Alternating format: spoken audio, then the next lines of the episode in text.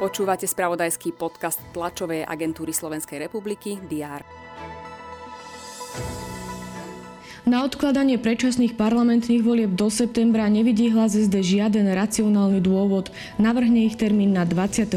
júna. Predseda mimo parlamentnej strany spolu Miroslav Kolár podpísal s expremiérom Mikulášom Dzurindom memorandum o spoločnej politickej budúcnosti. Ministri zahraničných vecí členských krajín Európskej únie sa dohodli na poskytnutí ďalšej vojenskej pomoci Ukrajine vo výške pol miliardy eur. Turecký prezident Recep Tayyip Erdoğan vyhlásil, nech Švédsko nečaká, že Turecko podporí jeho vstup do Severoatlantickej aliancie. Aj tieto správy priniesol predchádzajúci deň. Je útorok 24. január. Pripravený je prehľad očakávaných udalostí. Poslanci Národnej rady by sa mali na rokovaní zaoberať zmenou ústavy v súvislosti so skrátením volebného obdobia parlamentu. Zástupcovia Združenia miest a obcí Slovenska avizovali tlačovú konferenciu. Mnoho obcí je podľa nich kvôli energetike na druhej koľaji.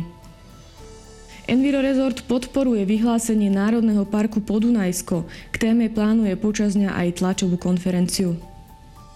Prezidentka Zuzana Čaputová odcestuje do Berlína. Stretne sa s nemeckým prezidentom Frankom Walterom Steinmeierom.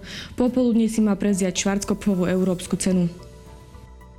Tribunál OSN sa začne zaoberať odvolaním bývalého šéfa srbskej tajnej služby Jovicu Stanišica a jeho zástupcu Franka Simatoviča, ktorých odsúdili na 12 rokov za vojnové zločiny a zločiny proti ľudskosti spáchané počas vojny v Bosne.